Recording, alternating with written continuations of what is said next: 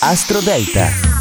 Buongiorno cari amici, è mercoledì 12 luglio, la luna è nel segno del toro per il secondo giorno. Vi ricordo che questo oroscopo parla alla vostra luna di nascita. Partiamo subito con le posizioni. Al numero 12 Scorpione usa la tua luna nel settimo settore per fare un passo avanti. È sicuramente magari più difficoltoso, ti dovrai confrontare, attenzione a non litigare. Al numero 11 Sagittario, la luna resta nel, setto- nel sesto settore, però non basta trasformare la giornata in qualcosa di interessante. Sei nel pieno di un momento di grandi trasformazioni e devi averne consapevolezza. Al numero 10 Ariete, tutto quello che ti circonda sembra raffreddato, lontano dalle tue aspettative aspettative, ma non è così vero. Al numero 9 Toro, è bellissima una luna del tuo segno, anche oggi è la giornata giusta per vivere col cuore aperto e quindi accettare tutte le emozioni che arrivano ed esprimere quello che pensi. Al numero 8 Bilancia, il passaggio della luna è ancora delicato, dai spazio agli interessi che ti fanno stare bene,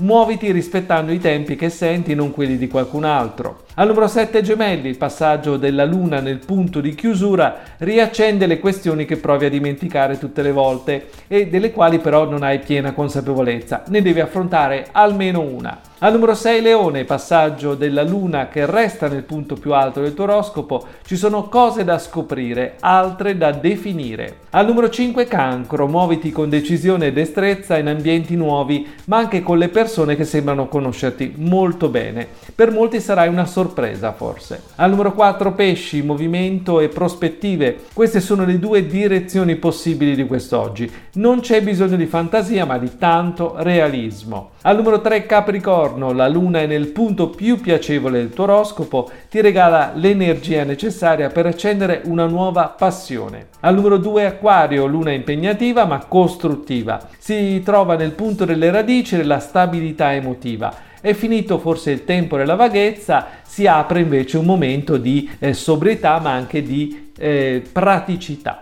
E al numero 1, Vergine, la luna del tuo elemento nel nono settore potrebbe aiutarti a gestire una ferita del passato remoto e potresti anche parlare di una questione, di un problema che stai trascinando da tempo e che ancora non hai raccontato nei minimi dettagli. Puoi farlo oggi. È tutto dalle stelle.